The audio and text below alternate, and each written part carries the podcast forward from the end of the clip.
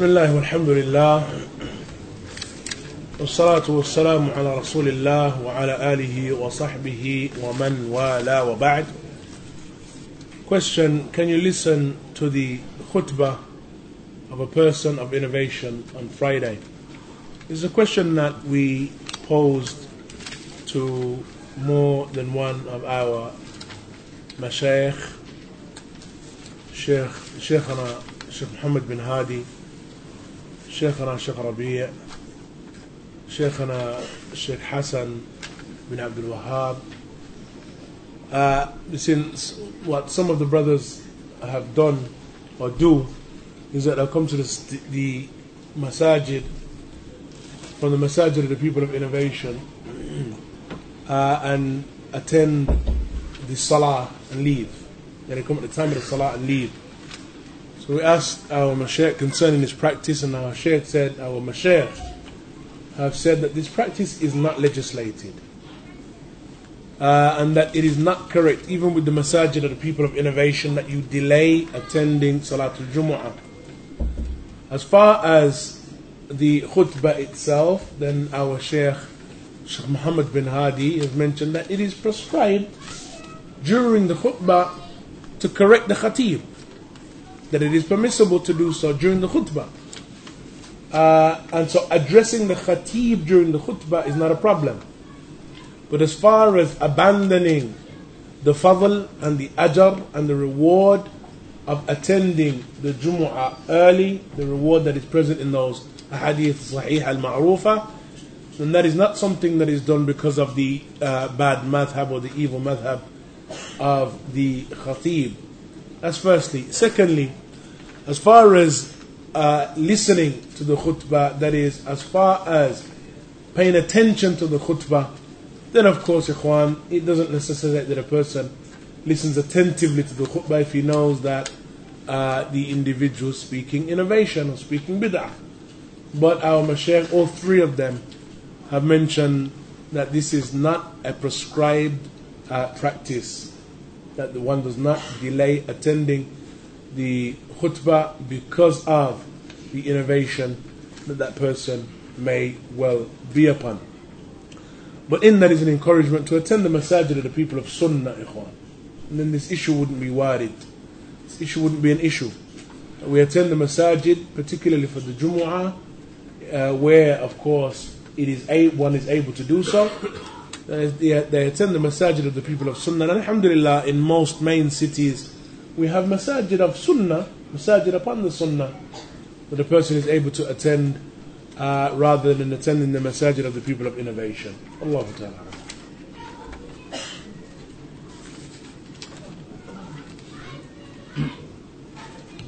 Bismillah ar-Rahman ar-Rahim. There's a question here, she relates to my topic. How do I go about having better manners towards my parents? Because I find myself being bad mannered towards them automatically, even though I know they are verses in regards to being good towards the parents. And I first and foremost would say go over the lecture what we mentioned. We mentioned in detail regarding the virtues of the parents. But what I would say, without going into great detail, is that know that it is a command from Allah to be obedient to the parents and good to the parents. It is a command from Allah subhanahu wa ta'ala. And you heard the nusus that we mentioned in that regard. Also, being disobedient towards them, then that in itself is a sin. And not just any sin. It is from the kaba'ir, from the major sins. So if you have those two principles, you know that it is a command from Allah. Then you humble yourself from Allah. For, or you humble yourself for the sake of Allah subhanahu wa ta'ala. What is it? There is a ilal that is mawjood, present within yourself. Why are you naturally bad mannered towards your parents? What is it? there is something that you need to fix, something is not right. And for if you're a person that is adhering to the Quran and the Sunnah, then Alhamdulillah, we take everything what the Quran and Sunnah gives us. And the Quran and the Sunnah, it tells us that Alhamdulillah, we should be dutiful towards our parents. And being disobedient to them is from the major sins. And Alhamdulillah, know that Alhamdulillah, the pleasure of your parents, Alhamdulillah, that falls into the pleasure of Allah subhanahu wa ta'ala.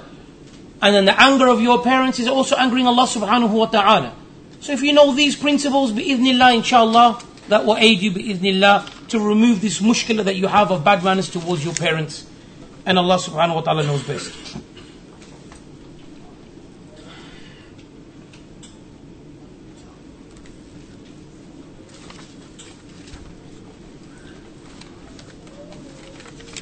Bismillah. The question here is can one argue that Muslims are being humi- humiliated due to the lack of knowledge of current technology and, adva- and advancements in the dunya? The answer to this question is in the statement of Allah Azza wa Jal, أَوَلَمْ يَسِيرُوا فِي الْأَرْضِ فينظروا كيف كان عاقبة الذين من قبلهم كانوا أشد منهم قوة وأثاروا الأرض وعمروها أكثر مما عمروها This ayah Allah Azza wa Jal, He mentions, do they not traverse the earth, travel through the earth, and see what was the end of those who came before them? They were more severe in strength, in power, than they, than they are. And they tilled the earth, they cultivated the earth and populated it than they, than they were.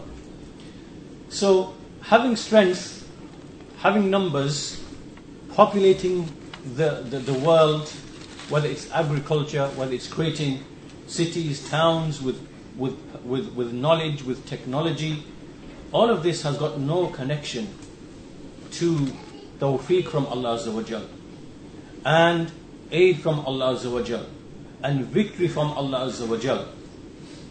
Rather, all of this lies in al iman, faith, at tawheed, worshipping Allah alone, al amal salih, righteous deeds, and on top of that, taking the asbab.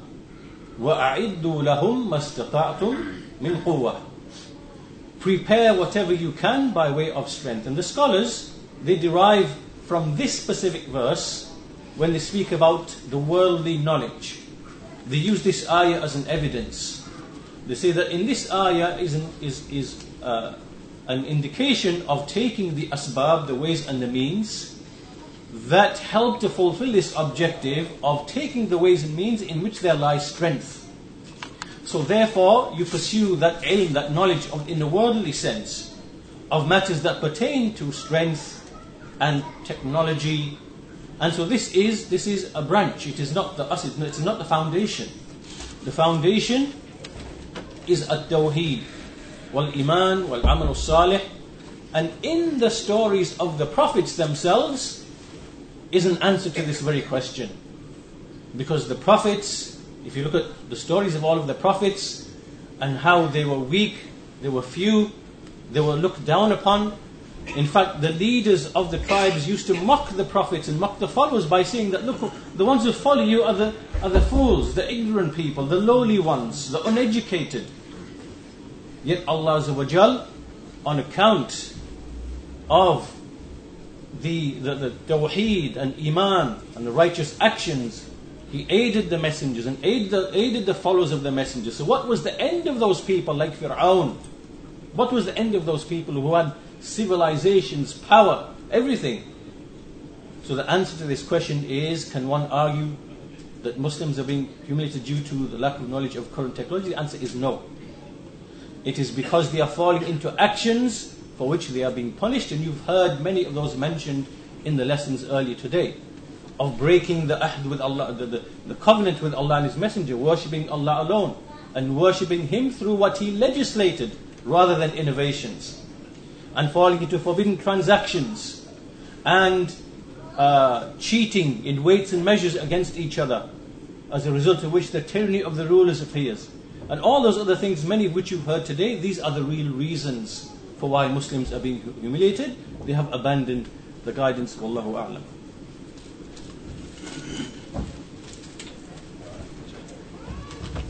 Can Brother Amin Adam uh, make his way outside? Your family is waiting for you. From Leeds. Question The Muslims at the moment are seen in a very negative light in such situations, our conversations with the non Muslims always turns into a defense of Islam and freeing it from the Khawarij. What is the correct way of calling to Islam in this day and time? Of course, the co- correct way is to defend Islam and to free from the Khawarij.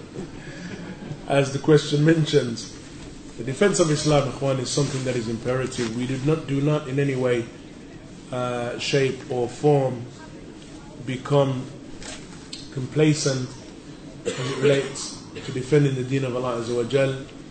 Uh, neither do we allow the various peer pressures that have arisen in our time to weaken our resolve in the face of defending the haqq and defending the truth. We understand what Allah Azza wa has blessed us with. We understand that they don't understand what it is. We understand that they have a bad image of it, and so we present it in, in a way uh, that at least brings to the forefront of their mind some uh, uh, or a better understanding of what Allah Azza wa has blessed us with. And so we don't shy away from discussing our deen, rather, we understand this is a responsibility of ours. Uh, the issues, though, that may return back to personal issues that we have, for example, character issues, if a person knows that he's quick tempered, then he is observant in relation to his temper. He doesn't allow uh, the off the cuff foolish statement that they may make to cause him to become angry. And then you just justify uh, exactly, you know, you justify the image, uh, and you, in essence, by way of your actions, uh, establish an evidence against the deen of Allah Azza wa Jal when you were in the, uh, you know, in the middle of trying to defend the deen. So the way that they will respond to that is, look, you know, you're saying you're making all these beautiful statements, but look at you. And they'll use that as a greater evidence than any word that you may utter. When the Prophet ﷺ sent the Khawat, uh, sent the Sahaba, when a group of the Sahaba, they made the migration first to Abyssinia. The second migration that occurred had a debate between the Muslimun who made the migration and uh, with uh, King Najashi. And king Najashi was a just, upright king, uh, and well known for that. The Prophet ﷺ sent him, sent the companions to him because of that. That he's a king that wrongs no one, or no one is wronged in his presence. Uh, he had, and it had reached him some of the speech that was being made against the believers. And so Ja'far, who was their representative, the representative of the companions, Ja'far, who was their spokesman, decided to defend the deen, and, and he, he did so in a beautiful manner. And he defended it, number one, from the lies that were uttered against the Messenger of Allah, وسلم, and he defended it with the Quran. He defended it with the Quran. He recited Surah Maryam uh, and other ayat indicating the true position of the Messenger of Allah وسلم, and the fact that what has been ascribed to him was false. And so, in a similar manner, the believer in our time, he recites some of the ahadith of the Messenger of Allah concerning the Khawarij, for example. And he recites some of the ayat from the Book of Allah, Azza wa Jal, wherein Allah subhanahu wa ta'ala commands us with good dealings with the non Muslim, for example. And so, with gathering or making mention those, of those texts, uh, we highlight the fact that Allah Azza wa Jal has not commanded us with this madness uh, and with this deviation, deviance. Rather, Allah Azza wa Jalla has commanded us with this from the verses that we recite. Similarly, that we make mention to them the fact that their appearance is one, or if we have any knowledge of some of the origins of the appearance of the Khawarij in our time, the Khariji groups, uh, and the influence of Sayyid Qutb upon those groups and the fact that Sayyid Qutb was more influenced by Stalin uh, and by Leninism and by uh, communism than he was by the deen of Islam. And so it is in actuality non Muslim concepts, non Muslim ideologies that have influenced this group as opposed to it being Muslim. uh, text uh, or the Prophet himself. And so we defend the deen of Allah Azza based upon and using the text of the Kitab and the Sunnah uh, in order to disprove the falsehood. Allah Ta'ala. We have a question here. What can you advise the man who wants to make hijrah, but his wife does not support him in that? She does not want to leave England and live in a Muslim country. I say, Allah musta'an. Then I say that if you differ in your affairs, then take it back to Allah and His Messenger. إن تنازعتم في شيء فردوا إلى الله والرسول if you differ in your affairs and take it, to, back, take it back to Allah and the Messenger, if you believe in Allah and the Last Day. This foundation, it has to be present in a home. As Shaykh Al-Albani rahimullah and other than him have mentioned regarding the advice to the newlyweds that you have to have a home which is mabni al-kitabi wa sunnah. Why? Because every husband and wife, they will differ from time to time. But the beauty, alhamdulillah, we have this criterion that alhamdulillah we go back to Allah, the hukum of Allah and the hukum of the Messenger of Allah, sallallahu alayhi wasallam, and that will dissolve the problems and the differences that we have if we believe in Allah, if we believe in the last day. Sheikh Muhammad ibn al-Wahhab rahimahullah ta'ala, regarding this verse, he said that if individuals take their mashakil and mushkila back to Allah and His Messenger, then you will find that He will get rid of the problem. It will dissolve the problem. The problem will not exist anymore. If they surrender to Allah's law and Allah's hukm. So that's what I say first and foremost. So what does Allah's law and what does the sunnah say regarding in making hijrah? For all of those who have the ability, then they should make hijrah. You cannot compare an Islamic land to a non-Muslim land. Shaykh Al-Albani rahimahullah ta'ala used to quote and he used to say that the worst of the Muslim countries is far better than any non-Muslim country. With the virtues that comes with it. The way the individual can practice their religion. And it falls back once again a protection for yourselves and for your children. And our whole existence here is to worship Allah and to protect us, ourselves and save ourselves from the hellfire. And by moving to an Islamic land, it is easier to do that.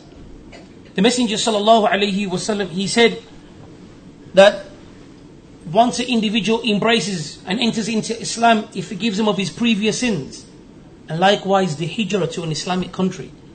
If your hijrah is sincere and for the sake of Allah subhanahu wa ta'ala, then your previous sins will be forgiven. And al-hajj al-mabrur likewise. So this is some shawa'id and encouragement. Our deen encourages us to do this. If you have the ability, not everybody will have the ability, but if you have the ability, then one should strive for that. And the husband should aid his wife in that which will bring him closer to or bring her closer to Allah. And the hus- and the wife, she aids her husband in that which will bring them closer to Allah subhanahu wa ta'ala. There are verses and there are numerous verses and likewise a hadith about when the angels take the souls of individuals that had the ability to make hijrah and then it will be said to them, was Allah subhanahu wa ta'ala's ard, land, earth not spacious enough for you to go make hijrah? So alhamdulillah, our deen encourages this. And as for the wife, alhamdulillah, we've mentioned regarding the virtues of hijrah. But even being obedient to the husband then that is the haqq that the husband has over the wife. That the wife, she must be obedient to her husband in all affairs, except if he orders her with haram. So alhamdulillah, time and time again we mention athar, we mention nusus, and there is a methodology, alhamdulillah, that is being given to us, and it's for us to accept and to believe and surrender and submit to it. And once we do that, alhamdulillah, you will find that these different that we have will be removed. And Allah subhanahu wa ta'ala knows best. Question here. what if you were working with alcohol and a bit dropped in your mouth by accident? will, will you be punished? I know, I know you, you, you share with me uh, the, uh, the question how does a bit just drop in your mouth? of all the places for it to drop. uh, I mean, if truly, if truly something did drop in your mouth from it, then of course the Quran Allah is not going to punish you for that, for that which is that which occurred accidentally. Uh, based upon the statement of Allah Azza wa Jal, رَبَّنَا لَا تُؤَخِذْنَا إِن نَسِينَا أَوْ أَخْطَأْنَا Oh Allah, oh Allah, do not take us to account if we forget or if we make a mistake.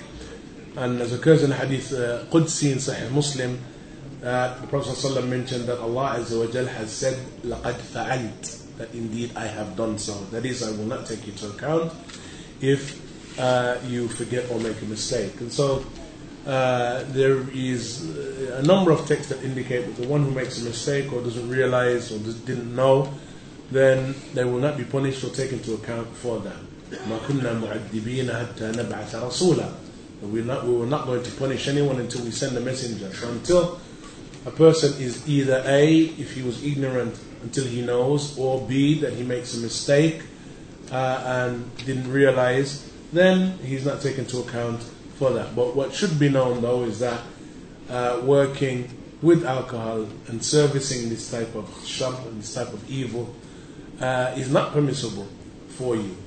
And uh, the Prophet ﷺ had cursed a number of those involved in making uh, alcohol, from those who pick the grapes to those who crush the grapes to those who uh, press it and other than that. And so the uh, affair of working with alcohol is a problem to the extent that Prophet prohibited the usage of certain vessels at Duba and other than that, certain vessels because of the fact that those vessels were in their origin in Jahiliyyah were used for making alcohol. So even when one uses and drinks something halal from those vessels, those vessels are prohibited to use. Any clay vessels that they used to use that would ferment the alcohol for them. And so the affair of working with and servicing that which displeases Allah Azza is something that is not permissible, ayyuhal ikhwan. Uh, and as our scholars have mentioned, the origin of amal, the origin of work, is that work must revolve around the statement of Allah Azza wa Jal, وَتَعَاوَنُوا عَلَى الْبِرِّ وَالتَّقْوَى وَلَا تَعَاوَنُوا عَلَى الْإِثْمِ وَالْعُدْوَانِ That cooperate upon righteousness and taqwa, do not cooperate upon sin and enmity. That is likewise the case as it relates to work that one's work should revolve around what falls under the general uh, bracket or the general uh, window of righteousness and taqwa. Uh, and so, of course, each workplace and every individual who works within an establishment knows what his job is and knows whether or not it is something that is condoned by the deen of Allah or not. Uh, but as far as your rizq ikhwan, is concerned, as far as your sustenance is concerned, then make sure that your sustenance is sought in a manner that is jameel. You're going to receive it anyway. It has been written for you. There is not one of you except that your sustenance is written for you. And you're going to receive it anyway, regardless. And the Prophet ﷺ, he said, فَأَجْمِلُوا فِي طَلَبِ الدُّنْيَا فَإِنَّ كُلَّ مُيَسَّرًا لِمَا كُتِبَ لَهُ مِنْهَا that you should be beautiful in your means of seeking the dunya. That is, follow means that are permissible, follow means that are halal. When you seek your, your rizq and your sustenance, because you're going to receive, and it's going to be easy for you to receive from the dunya what has been written for you. Your sustenance has been written, and your work or your yani, embarking upon certain types of work is not going to change what has already been written from your sustenance. So be good in your means of seeking the dunya.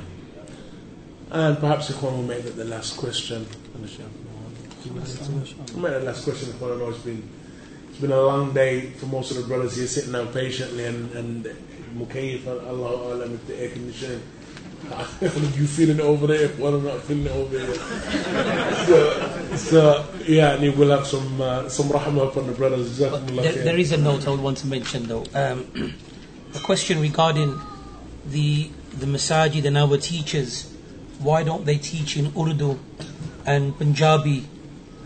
Uh, Well, that rules me out. Because a lot of our elders, no, no, no. He, he knows some Urdu words, he does. He knows some Framaya words. I know. Musulman, that's about it. Put on the spot. I'll be a patronas if you want one. Like in Punjabi, I can help in that region. I, I speak Punjabi.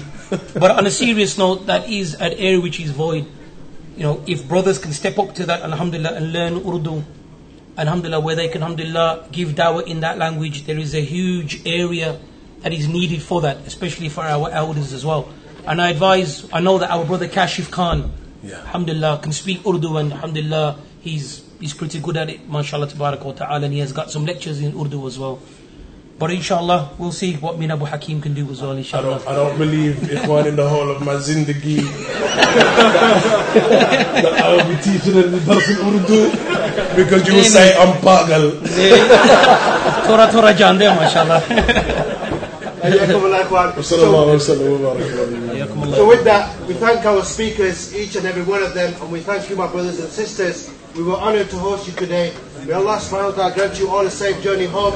And Allah grant you strength in Iman. Billahi tawfiq.